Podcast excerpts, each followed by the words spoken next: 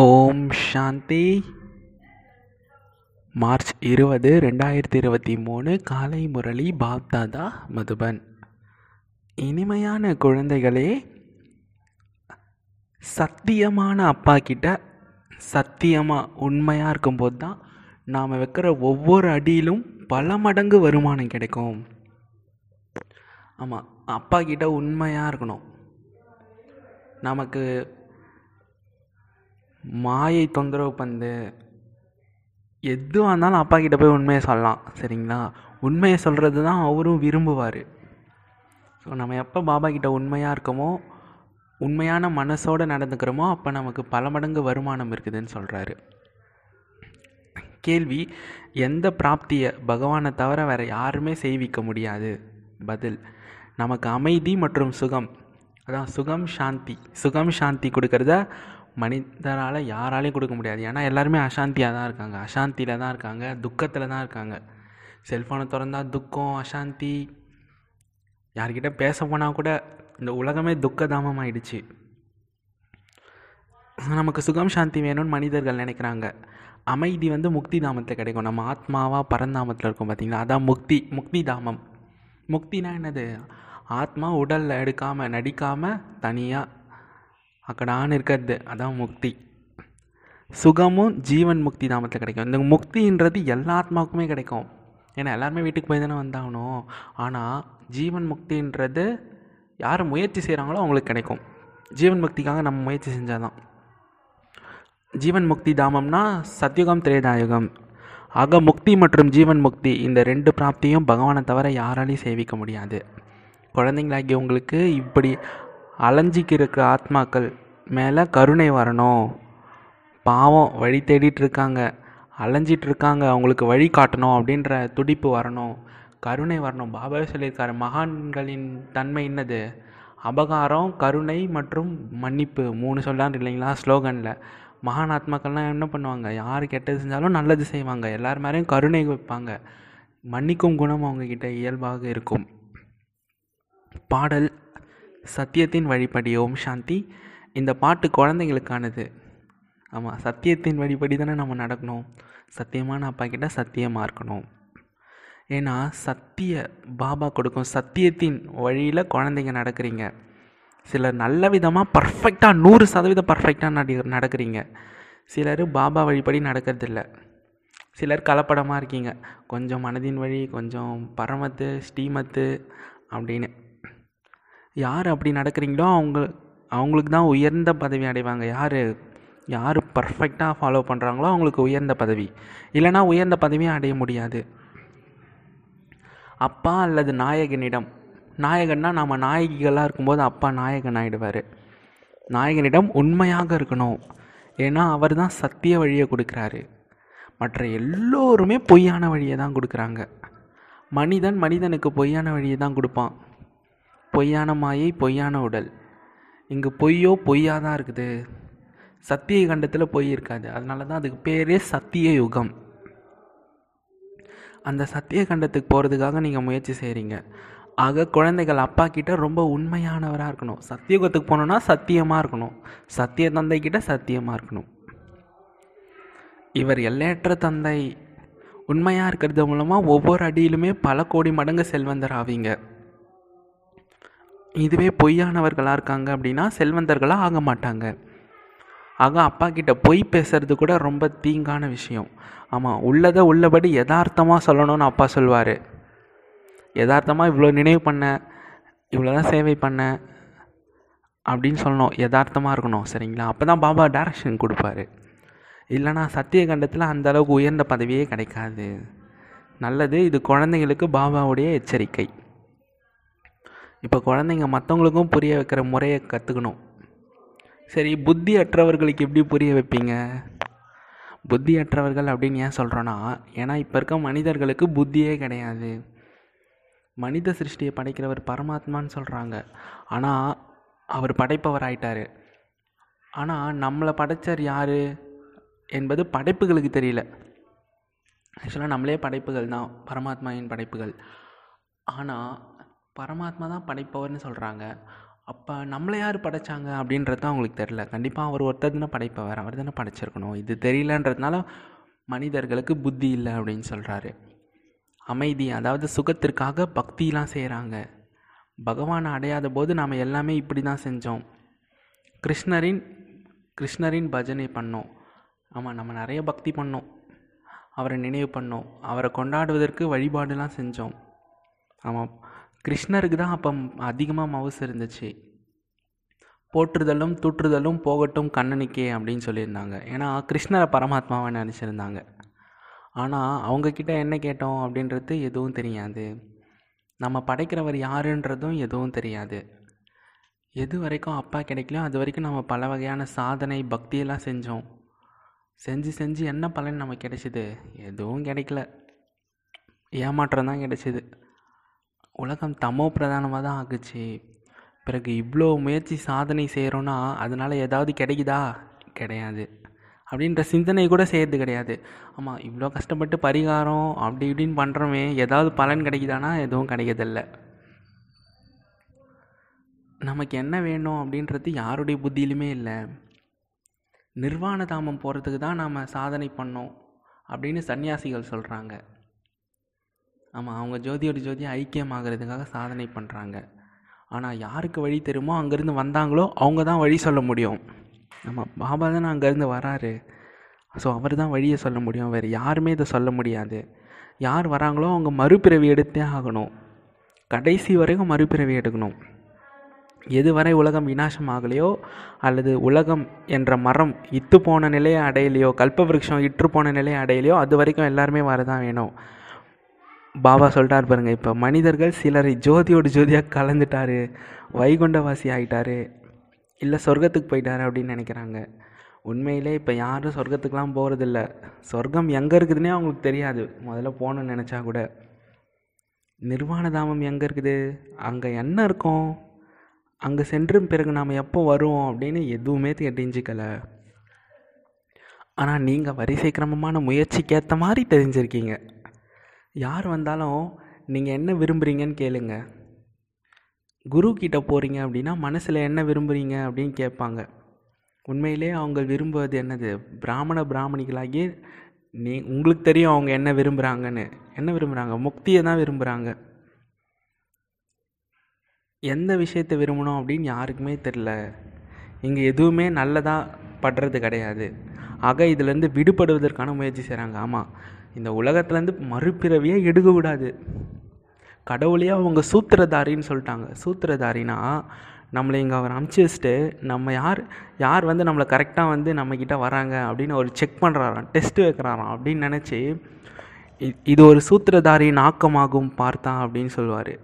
அந்த ஞானத்தில் அப்படி வரும். அப்படின்னா என்ன அர்த்தம்? பரமாத்மா நம்மளை நம்மளை அமுச்சிட்டு நான் நிறைய மோகம் மோகம் என்ற வலையை கார் இருளை வச்சு மறைக்கிறாரு.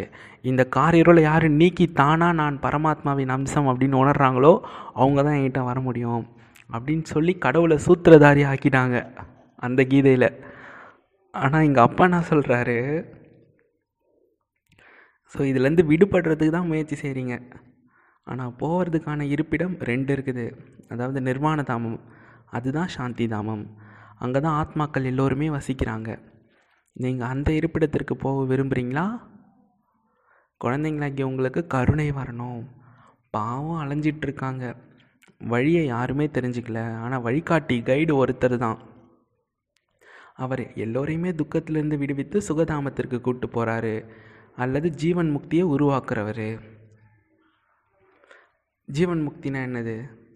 உடலால் சொர்க்கத்தை அனுபவிக்கிறது ஜீவன் முக்தி. ஜீவன்னா ஆத்மா, உடலில் இருந்தால் அது பேர் ஜீவன், ஜீவாத்மான்னு சொல்லுவோம். ஆனால் முக்தினா என்ன அர்த்தம்? உடல்லே ஆத்மா முக்தி நிலையில் இருக்கும், அதான் ஜீவன் முக்தி.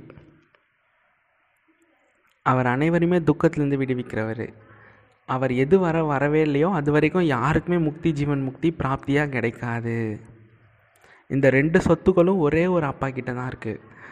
எது வரைக்கும் பகவான் பக்தர்களை வந்து சந்திக்கலையோ பிறகு அந்த பொருளை அடையவே முடியாது. சொர்க்கத்தில் சுகம் சாந்தி ரெண்டுமே இருந்துச்சு. அமைதின்னு எதை சொல்லப்படுதுன்னா, ஏன்னா அங்கே சண்டை சச்சரவுகள்னு எதுவுமே நடக்காது. மற்றபடி அசலானது சாந்தி தாமம், அதாவது நிர்வாண தாமம். அங்கே அனைத்து ஆத்மாக்களுமே அமைதியாக இருக்காங்க. ஆமாம், பரந்தாமத்தில் வெறும் ஆத்மா ஒளிப்புள்ளியாக இருக்கும், அங்கே எண்ண ஓட்டம் இருக்காது. அதாவது சமஸ்காரங்கள் அமிழ்ந்திருக்கும், நடிப்பு இருக்கும், ஆனால் வெளிப்படாது. அதான் சொல்கிறாரு. ஸோ இங்கே அனைத்து ஆத்மாக்களுமே அங்கே அமைதியாக இருக்காங்க, ஆனால் இங்கே ஆத்மாக்களுக்கு அமைதி அசாந்தியாக இருக்காங்க. சாந்திக்காக தேடிட்டுருக்காங்க, எங்கே அமைதி கிடைக்கும்னு உள்ளே வச்சுட்டு தேடுறாங்க. பிறகு ஆத்மாவுக்கு கர்மேந்திரியங்கள் கிடைக்கும்போது அது பேச ஆரம்பிக்குது. ஆக அங்கே சுகம் சாந்தி ரெண்டுமே இருக்கும். செல்வத்தின் மூலமாக சுகம் கிடைக்கும், ஆனால் அங்கே செல்வம் அதிகமாக இருக்கும். எங்கள் சத்தியுகத்தில் இங்கே செல்வம் இல்லாததுனால பாருங்கள், மனிதர்கள் துண்டு ரொட்டி அடையிறது கூட, துண்டு ரொட்டி சாப்பிட்றது கூட அவ்வளோ கஷ்டப்படுறாங்க. செல்வம் இருந்தால் விமானம், பெரிய பெரிய மாளிகையெல்லாம் வாங்குகிறாங்க. ஆக செல்வமும் வேணும், பிறகு அமைதியும் வேணும். அப்படின்னா சத்தியம்தான் நமக்கு வேணும். இவை அனைத்தையுமே கொடுக்கக்கூடியவர் ஹெவன்லி காட்ஃபாதர், தந்தை. இந்த கலியுகம் துக்கதாமம், புது உலகம் சுகதாமம். அங்கே துக்கமே கிடையாது. தூய்மை, சுகம், அமைதி எல்லாமே இருக்கும். இன்னொன்று முக்திதாமம். ஆனால் முக்திதாமத்தில் எல்லோருமே சதா இருக்க முடியாது. சதானா நான் வீட்டிலே உட்காந்துக்கிறேன், வரவே மாட்டேன் அப்படின்னு இருக்க முடியாது. முக்திதாமத்தில் இரு எவ்வளோ நேரம் வேணா இருக்கலாம், ஆனால் ஒரு பிறவியாவது எடுத்து தான் ஆகணும். ஸோ மறுபிறவை எடுத்து நடிப்பு அவசியமாக நடிக்கணும். நடிப்பு நடிக்கிற வர வரைக்கும் அவங்க வீட்டில் பரந்தாமத்தில் இருப்பாங்க. உண்மையான இனிய வீட்டை நினைவு செய்வாங்க. ஸ்வீட்டு சைலன்ஸ் ஹோமு நம்ம வீடு. உண்மையான இனிய வீட்டை நினைவு பண்ணுவாங்க. நாடகத்தில் எப்போயுமே குறிப்பிட்ட எண்ணிக்கையில் தான் நடிப்பாங்க. ஸோ இந்த நாடகத்தில் இவ்வளோ நடிகர்கள் இருக்காங்க, ஆனால் இதுவோ அழிவற்ற நாடகம், ஏற்கனவே உருவாக்கப்பட்ட நாடகம். குறிப்பிட்ட எண்ணிக்கை இருக்குது. பாபா குறிப்பிட்ட எண்ணிக்கைன்னு சொல்கிறாருன்னா, பாரதத்தில் முப்பத்தி மூணு கோடி பேர் தேவதைகள் இருந்தாங்க, எண்ணிக்கை இருந்துச்சு. ஆனால் இந்த நேரத்தில் பலர் மதம் மாற்றமாகி நிறைய மதத்தில் போயிட்டாங்க. ஆக யாராவது முதல் முதலாக உங்களை சந்திக்க வராங்கன்னா, அவங்களுடைய உள்ளத்தில் என்ன ஆசை இருக்குது, என்ன விரும்புகிறீங்க அப்படின்னு கேளுங்க. ஆனால் நம்ம கடவுளை தரிசனம் பண்ணுறதுனால நமக்கு எந்த நன்மையும் கிடைக்காது. குருக்கிட்ட போகிறாங்க அப்படின்னா ஏதாவது ஆசையெல்லாம் சொல்லுவாங்க, ஆசையோடு தான் போவாங்க. ஏதாவது கிடைக்கும் அப்படின்ற ஆசை, ஆசீர்வாதம் கிடைக்கணும் அப்படின்னு. ஆனால் நான் இந்த விஷயத்தில் வெற்றி பெறணும், நான் சதா அமைதியுடன் இருப்பதற்கான வழி சொல்லுங்கள், மனம் என்னுடைய மனம் சஞ்சலம் அடைஞ்சிட்டே இருக்குது, அதுக்கு ஏதாவது வழி சொல்லுங்கள் அப்படின்னு சிலர் கேட்குறாங்க. அதுக்கு பாபா சொல்கிறாரு, அமைதி பரந்தாமத்தில் தானே கிடைக்கும். ஒன்று சாந்தி தாமம், இன்னொன்று சுகதாமம், மூன்றாவதாக ஒரு தாமம் இருக்குது, அது துக்கதாமம், துவாபர கலியுகம். நீங்கள் என்ன விரும்புகிறீங்க, இந்த மாதிரி முயற்சி செய்யுங்க அப்படின்னு நம்ம அப்புறமா தான் அவங்களுக்கு சொல்லணும். அதாவது பாபா என்ன சொல்கிறாருன்னா, வரவங்க நம்மக்கிட்ட வரவங்களே ஒரு எதிர்பார்ப்போடு தான் வருவாங்க. இந்த மாதிரி ஆசீர்வாதம் நம்ம வாங்கணும், நம்ம வாழ்க்கையில் ஒரு மாற்றம் வரணும், விடிவு காலம் வரணும் அப்படின்னு, விடிவெள்ளி வரணும் அப்படின்னு. ஆனால் அப்போ அவங்கக்கிட்ட கேளுங்க, எங்ககிட்ட மூணு ஆப்ஷன் இருக்குது. ஒன்று ஃபஸ்ட்டாக வந்து முக்தி தாமம், சாந்தி தாமம், அங்கே வெறும் அமைதி தான் உங்களுக்கு கிடைக்கும். ரெண்டாவது சுகதாமம், அங்கே வெறும் சுகம் சாந்தி தான். மூணாவது தாமம் துக்கதாமம் இருக்குது. இது மூணுத்தில் நீங்கள் எதை விரும்புகிறீங்க அப்படின்னு முதல்ல கேட்க சொல்கிறார் பாபா. அப்புறம் தான் நாம் சொல்லணும். சாதனை அப்படின்னாலும் முயற்சினாலும் ஒரே விஷயந்தான்.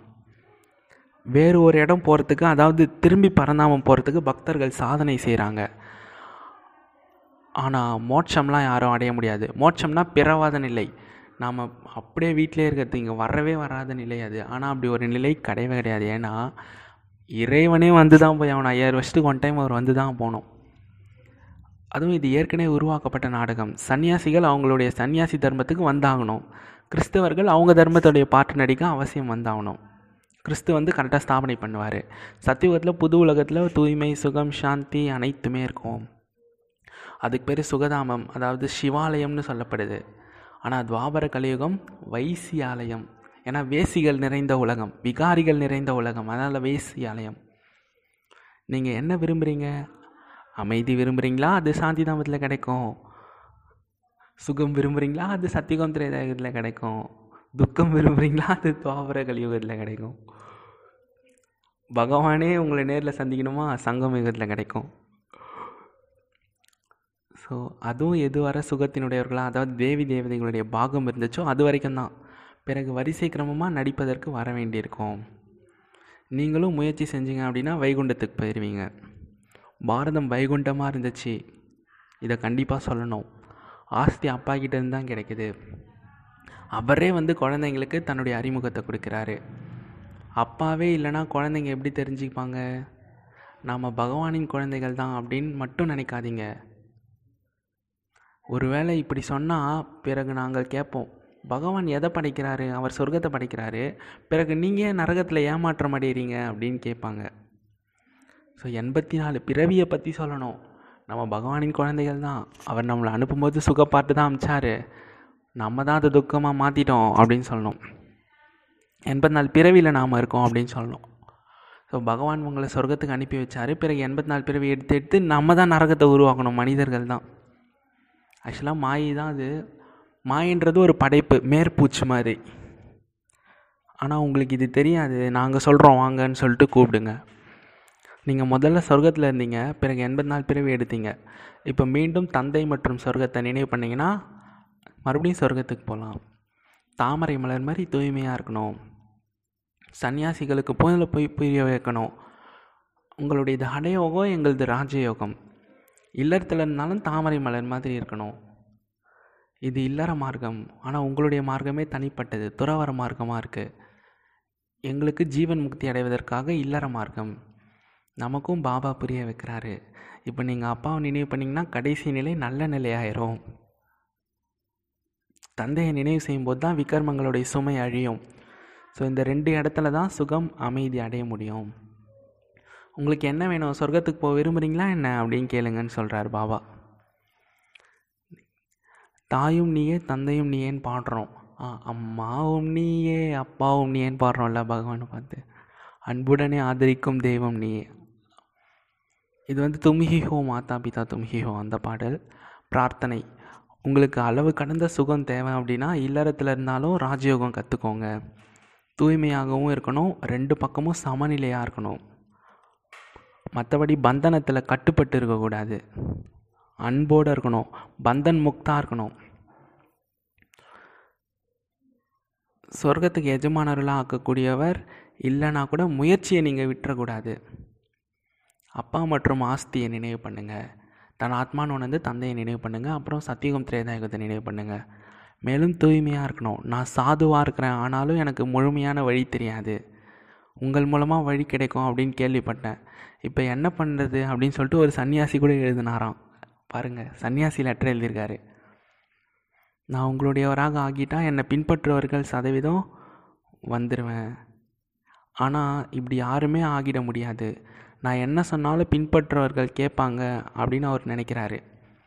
ஆனால் அவங்க அப்படிலாம் செய்ய மாட்டாங்க. பீக்கு பேரை கேட்டதுமே ஐயோ இவருக்கு யாரோ மந்திரத்தை போட்டாங்க அப்படின்னு நினைப்பாங்க. அதாவது சாது சன்னியாசி சொல்கிறாராம், அவருக்கு சில ஃபாலோவர்ஸ் இருக்காங்க. இப்போ நீங்கள் வந்து இப்போ பிகேஸ் வந்து சன்னியாசிக்கு அந்த சன்னியாசிக்கு ஞானம் கொடுத்தாங்க.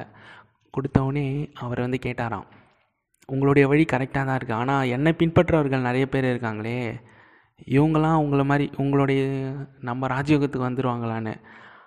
அவங்க என்ன தெரியுமா சொல்லுவாங்களாம், ஐயோ நம்மளுடைய குருவுக்கே பிகூஸ் பிகேஸ் பி பிரம்மா குமார் குமாரிகள் பிகூ மந்திரத்தை போட்டாங்க அப்படின்னு சொல்லுவாங்களாம்.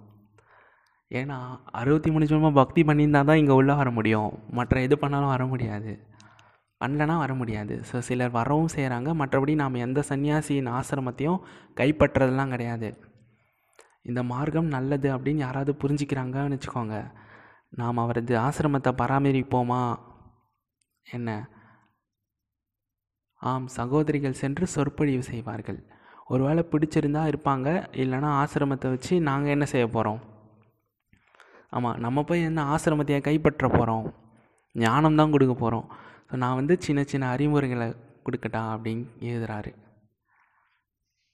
நான் வந்து சின்ன சின்ன அறிவுரைகள்லாம் உங்கள் கிட்டேருந்து வாங்கிக்கிறேன் அப்படின்னு சொல்கிறாரு. அப்படின்னா எங்கே செல்வதற்காக நீங்கள் சாதனை பண்ணுறீங்க? உங்களுக்கு என்ன லட்சியம் இருக்குது? யாரை சந்திக்கிறீங்க? எங்கே போகணுன்னு விரும்புகிறீங்க அப்படின்னு எழுதணும். நீங்களாம் ஹடயோகி சன்னியாசிகள், ஆனால் நம்முடையது ராஜயோகம். இதை சொல்லிக் கொடுக்கக்கூடியவர் பரமபிதா பரமாத்மா. இந்த கலியுகமே ஒரு துக்கதாமம், சத்தியுகம் சுகதாமம். கலியுகத்தில் பாருங்கள் பல தர்மங்கள் இருக்குது. எத்தனை சண்டை சச்சரவுகள் நடக்குது. சத்தியுகத்தில் ஒரே ஒரு தர்மம்தான், அது சதோ பிரதானமான உலகம். அரசர் எவ்வழியோ மக்களும் அவ்வழி தான் சதோ பிரதானமாக இருந்தாங்க. இங்கே அரசரை மாதிரி பிரஜைகளும் தமோ பிரதானமாக இருக்காங்க. இது முட்கள் நிறைந்த காடு, அது மலர்கள் நிறைந்த பூந்தோட்டம். ஆக ரெண்டு மார்க்கம்தான் இருக்குது, அடயோகம் ராஜயோகம். சொர்க்கத்துக்காக இந்த ராஜயோகம், சொர்க்கத்தில் நீங்கள் ராஜாவுக்கெல்லாம் ராஜாவாவீங்க. சொர்க்கத்தை ஸ்தாபனை செய்யக்கூடியவர் பரமபிதா பரமாத்மா. அப்போ எவ்வளோ ஃபஸ்ட் கிளாஸாக இருக்கும் அது. அவரே தான் ராஜயோகமும் சொல்லித்தராரு. நாம் சத்தியுகத்தில் தான் இருப்போம்னு சன்னியாசிகள் சொன்னாங்கன்னா ஞானம் அடைய முடியாது.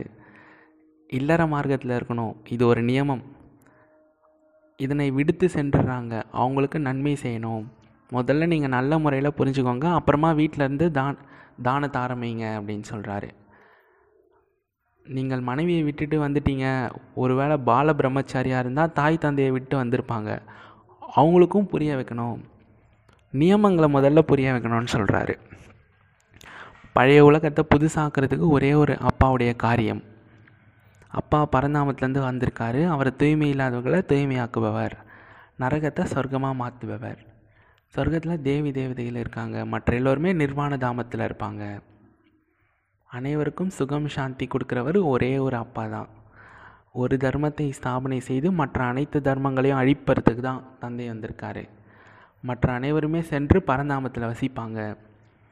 இது கடைசி நேரம், அனைத்து கணக்கு வழக்குகளையும் முடிச்சுட்டு நாம் வீட்டுக்கு போனோம். அனைத்து ஆத்மாக்களும் அவங்கவுங்களுடைய பாகத்தை ஏற்று நடிப்பாங்க. சிலருக்கு இத்தனை பிறவி இருக்கும், சிலர் எத்தனை பிறவி நடிக்கிறாங்க, அதான் எண்பத்தி நாலு பிறவி நடிப்பாங்க, ஐம்பது பிறவி நடிப்பாங்க, ஒரே ஒரு பிறவி நடிப்பாங்க, ரெண்டு பிறவி இருப்பாங்க. அந்த மாதிரி நிறைய ஆத்மாக்கள் வெரைட்டியாக இருப்பாங்க நாடகத்தில். அனைவருமே தமோ பிரதானமாக ஆகணும். ஆனால் எல்லாருமே இந்த மூணு ரோல் நடிச்சாகணும், சத்தோ ரஜோ தமோ. தமோ பிரதானமாகும்போது கரெக்டாக இறைவனோட மெசேஜ் அவங்களுக்கு போயிடும். அவ்வளோதான், இதான் நாடகத்தோடைய எசன்ஸே. மற்றபடி யாருமே திரும்பி போகிறது முடியாது, மோட்சமும் கிடைக்காது. இருப்பது முக்தி, ஜீவன் முக்தி தான். நாம் ஜீவன் முக்திக்காக முயற்சி பண்ணுறோம், இதில் முக்தியும் வந்துடுது. நீங்கள் முக்தியை விரும்புகிறீங்கன்னா நல்லது, தந்தையை நினைவு பண்ணுங்கள், விக்ரமங்களை விநாசம் பண்ணுங்கள், மேலும் நீங்கள் தந்தையிடம் சென்றிடுவீங்க. இந்த ஒரே ஒரு வழியை சுயம் தந்தையே கூறுறாரு. மற்றும் சுய தரிசன சக்கரத்தை சுற்றிக்கிட்டே இருங்க. சுய தரிசன சக்கரம்னா தன் ஆத்மாங்கிற புரிதலோட, ஆத்மா ஆகிய நான் பரந்தாமத்தில் ஒளிப்புள்ளியாக இருந்தேன், சத்தியுகம் திரேதாயுகத்தில் தேவதையாக இருந்தேன். தேவதை நடிப்பு, தூய்மையான சரீரத்தில் சுகம் சாந்திங்கிற உலகத்தில் இருந்தது தான் நம்ம தேவதைகள் நடிப்பு. அப்புறமா துவாபர கலியுகத்தில் பூஜாரியாக இருந்தேன்.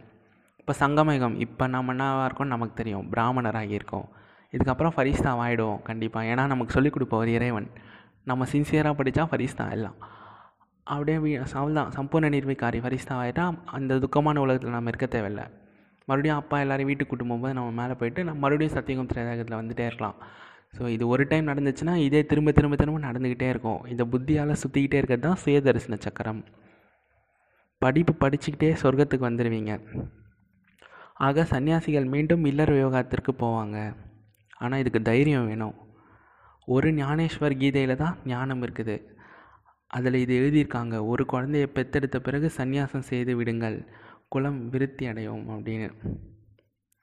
பிறகு யாரும் பால பிரம்மச்சாரிகளாக இருக்க முடியாது. பால பிரம்மச்சாரியான பீஷ்ம பிதாவிற்கு அதிக மரியாதை இருக்குது. ஆனால் மனிதர்கள் ஒருவருக்கொருவர் மீது நம்பிக்கை வைக்கிறதே இல்லை. இல்லறத்தில் இருந்துக்கிட்டே விகாரத்தில் செல்லாமல் இருக்கிறதுலாம் இயலாத காரியம்னு நினைப்பாங்க. ஆனால் அவங்களுக்கு சர்வசக்திவானுடைய பகவானுடைய உதவி அவங்களுக்கு கிடையாது, அதனால் அவங்க அப்படி நினைக்கிறாங்க. நமக்கு தினசரி பகவானுடைய மகா வாக்கியங்கள் கிடைக்கிது, அனுபவங்கள் கிடைக்கிது, அவரை தினமும் நாம் மீட் பண்ணுறோம், ஒன் டு ஒன் டாக் பண்ணுறோம். அதனால் நமக்கு பால பிரம்மச்சாரியாக இருக்கிறதுலாம் ஒரு சாதாரண விஷயந்தான். ராஜயோகம் கற்பித்து சொர்க்க ஸ்தாபனை செய்யும் அளவுக்கு யார்கிட்டையும் சக்தி கிடையாது. அனைவரையுமே துக்கத்திலேருந்து சொல்லி விடுவிப்பவர், சுகத்திற்கு அழைத்து செல்பவர் ஒரு பரமாத்மாவை தவிர வேறு யாராலையும் செய்ய முடியாது. ரெண்டு வாசலுக்கான சாவி ஒரு அப்பா கிட்ட இருக்குது. ஒன்று முக்தி, இன்னொன்று ஜீவன் முக்தி. ரெண்டுத்துடைய கதவையும் பாபா திறக்கிறாரு. முக்திக்கு செல்லாமல் சொர்க்கத்துக்கு எப்படி போக முடியும்? ரெண்டு கதவும் ஒன்றா திறக்கிறார் பாபா. நல்லது பாபா. இனிமேலும் இனிமையான தேடி கண்டெடுக்கப்பட்ட செல்லமான குழந்தைகளுக்கு தாயும் தந்தையும் ஆகிய பாப் தாதாவின் அன்பு நினைவுகளும் காலை வணக்கமும். ஆன்மீக தந்தைக்கு ஆன்மீக குழந்தைகளின் நமஸ்தே. ஆன்மீக குழந்தைகளுக்கு ஆன்மீக தந்தையின் அன்பு நினைவுகள் நமஸ்தே. தாரணைக்கான முக்கிய சாரம் ஒன்று. என்னது முக்கியமான சாரம்? முக்திக்காக அப்பாவை நினைவு பண்ணி விக்ரமங்களை விநாசம் செய்யணும். ஜீவன் முக்திக்காக சுயதரிசன சக்கரதாரி ஆகணும். படிப்பை படிக்கணும். நம்ம முக்தி ஜீவன் முக்திக்கு முயற்சி பண்ணணும். அதுக்கான வழியை தான் பாபா சொல்கிறார். ஃபஸ்ட்டு பாயிண்ட்டு முக்தி ஜீவன் முக்தி ஞாபகம் வச்சுக்கோங்க. ரெண்டாவது, கருணையில் உடையவராகி யாரெல்லாம் அலையிறாங்களோ அவங்களுக்கு வீட்டுக்கு போகிற வழியை சொல்லணும். முக்தி ஜீவன் முக்திக்காக ஆஸ்தி ஒவ்வொருவருக்குமே அப்பா அப்பா கிட்டேருந்து அடைய வழி சொல்லணும். வரதானம் ஆன்மீகத்தன்மையிலிருந்து கொண்டு சுயமரியாதை அப்படின்ற இருக்கையில் அமரக்கூடிய சுகமானவர் அனைத்து பிராப்திகளிலும் சொரூபமானவர் ஆகுக. சுயமரியாதைனா ஸ்வமான். ஆன்மீகத்தன்மையில் ஸ்வமான்ற இருக்கையில் உட்காரக்கூடிய சதா சுகமானவர் அனைத்து பிராப்திகளிலும் சொரூபமானவர் ஆகுக. விளக்கம், ஒவ்வொரு குழந்தைங்கிட்டையுமே ஏதாவது ஒரு குணம் விசேஷமாக இருக்கும். அனைவருமே விசேஷமானவர்களாக இருப்பாங்க. ஆமாம், இந்த நாடகத்தில் நடிக்கிறாங்கன்னா சும்மா நடிச்சுட்டு இருக்காங்கன்னு கிடையாது. எல்லாருக்குள்ளேயுமே ஒரு விசேஷ குணம் இருக்குது. அது எனக்கிட்ட இருக்குது, உங்கள்கிட்ட அது இருக்காது. வேறு ஒரு விசேஷ குணம் இருக்கும். அந்த மாதிரி பிகேஸும் சரி, நான் பிகேஸும் சரி, எல்லாருமே இறைவனோட குழந்தைகள்ன்றதுனால எல்லாருக்கிட்டையும் விசேஷ குணம் ஒன்றாச்சு இருக்குது. ஒன்று ஒன்று இருக்குது. அதை நம்ம கண்டுபிடிக்கணும். அனைவருமே விசேஷமானவர்களாகவும் குணம் நிறைந்தவராகவும் மகானாகவும் மாஸ்டர் சர்வசக்திவானாகவும் இருக்காங்க. இந்த ஆன்மீக போதையில் சதா நினைவு இருந்துச்சு அப்படின்னா இதை தான் நம்ம சுயமரியாதைன்னு சொல்லப்படுது. இந்த சுயமரியாதை அபிமானம், இந்த சுப சுயமரியாதையில் வந்து ஈகோவே வர முடியாது. ஏன்னா நம்மளை ஆக்கக்கூடியவர் யார்? நம்மளை இந்த மாதிரி மாற்றினவர் யார்? விசேஷமாக மாற்றினவர் யார்? குணம் நிறைந்தவர்களாக மாற்றினவர் யார்? மகானாக மாற்றினவர் யார்? மாஸ்டர் சர்வசக்திவானாக மாற்றினவர் யார்? சர்வசக்திவான் பரமாத்மா. அதனால் நமக்கு அபிமானம் கிடையாது. அபிமானம் என்ற சீட்டு இருக்குது அப்படின்னா அது முட்கள் நிறைந்த சீட்டு மாதிரி, முள்ளில் சீட்டு உட்கார்ற மாதிரி. அதனால் அதன் மீது அமர்வதற்கு முயற்சி பண்ணாதீங்க. அதாவது இதெல்லாம் என்னுடையது, என்னுடைய விசேஷமானது அப்படின்னு சொல்லாதீங்க. ஆன்மீகத்தன்மையிலிருந்து சுயமரியாதைங்கிற சீட்டில் உட்கார்ந்தீங்கன்னா எப்போவுமே சுகமானவராகவும் உயர்ந்தவராகவும் சதா அனைத்து பிராப்தியின் சொரூபத்தை அனுபவம் பண்ணுவீங்க. அதாவது சுயமரியாதைனா பாபா தான் நமக்கு எல்லாமே கொடுத்தாரு அப்படின்ற நினைவில் இருங்கன்னு சொல்கிறாரு. மற்றபடி உங்களுடைய அபிமானத்தில் வந்துடாதீங்க அப்படின்னு சொல்கிறாரு. அது ஒரு முள் இருக்க சீட்டு. ஸ்லோகன், தன்னுடைய சுபபாவனையோடு ஒவ்வொரு ஆத்மாவுக்குமே ஆசீர்வாதம் கொடுக்கக்கூடிய மற்றும் மன்னிக்கக்கூடியவர் தான் நன்மை செய்யக்கூடியவர். நேற்று சுவமானும் இதுதான். சுபபாவனை, சுபமான விருப்பம் எல்லார் மேலேயும் வைக்கணும்னு சொன்னார். இன்றைக்கும் சுபபாவனை பற்றி தான். தனது சுபபாவனையோடு. ஆமாம், இப்போ ஒரு ஆத்மா சொர்க்கத்துக்கு வராங்களா இல்லையான்றது நம்ம கையில் இருக்குது. நம்ம ஞானத்தை கொடுக்குறோமா இல்லை கொடுக்கலையா? இப்போ கொடுத்தோன்னா எல்லா கல்பத்துலேயும் அந்த ஆத்மாவுக்கு லக்கு லாட்ரி அடிக்கும். இப்போ நம்ம கொடுக்காம விட்டோன்னா அந்த ஆத்மாவுக்கு அடிக்காது. ஸோ நம்ம முயற்சி பண்ணி சுபபாவனை வைங்க, கருணை வைங்க, மகான் தன்மையாக இருங்கன்னு பாபா அதுக்கு தான் சொல்கிறாரு. தனது சுபபாவனையோடு ஒவ்வொரு ஆத்மாவுக்கும் ஆசீர்வாதம் கொடுக்கக்கூடிய மற்றும் மன்னிக்கக்கூடியவர் தான் நன்மை செய்யக்கூடியவர் ஆவார். ஓம் சாந்தி. இன்றைய ஸ்வமான், நான் அனைத்து பிராப்திகளின் சொரூபமான ஆத்மா. இதே நினைவில் இணைக்கிருப்போம். ஓம் சாந்தி. நன்றி பாபா. ஓம் சாந்தி.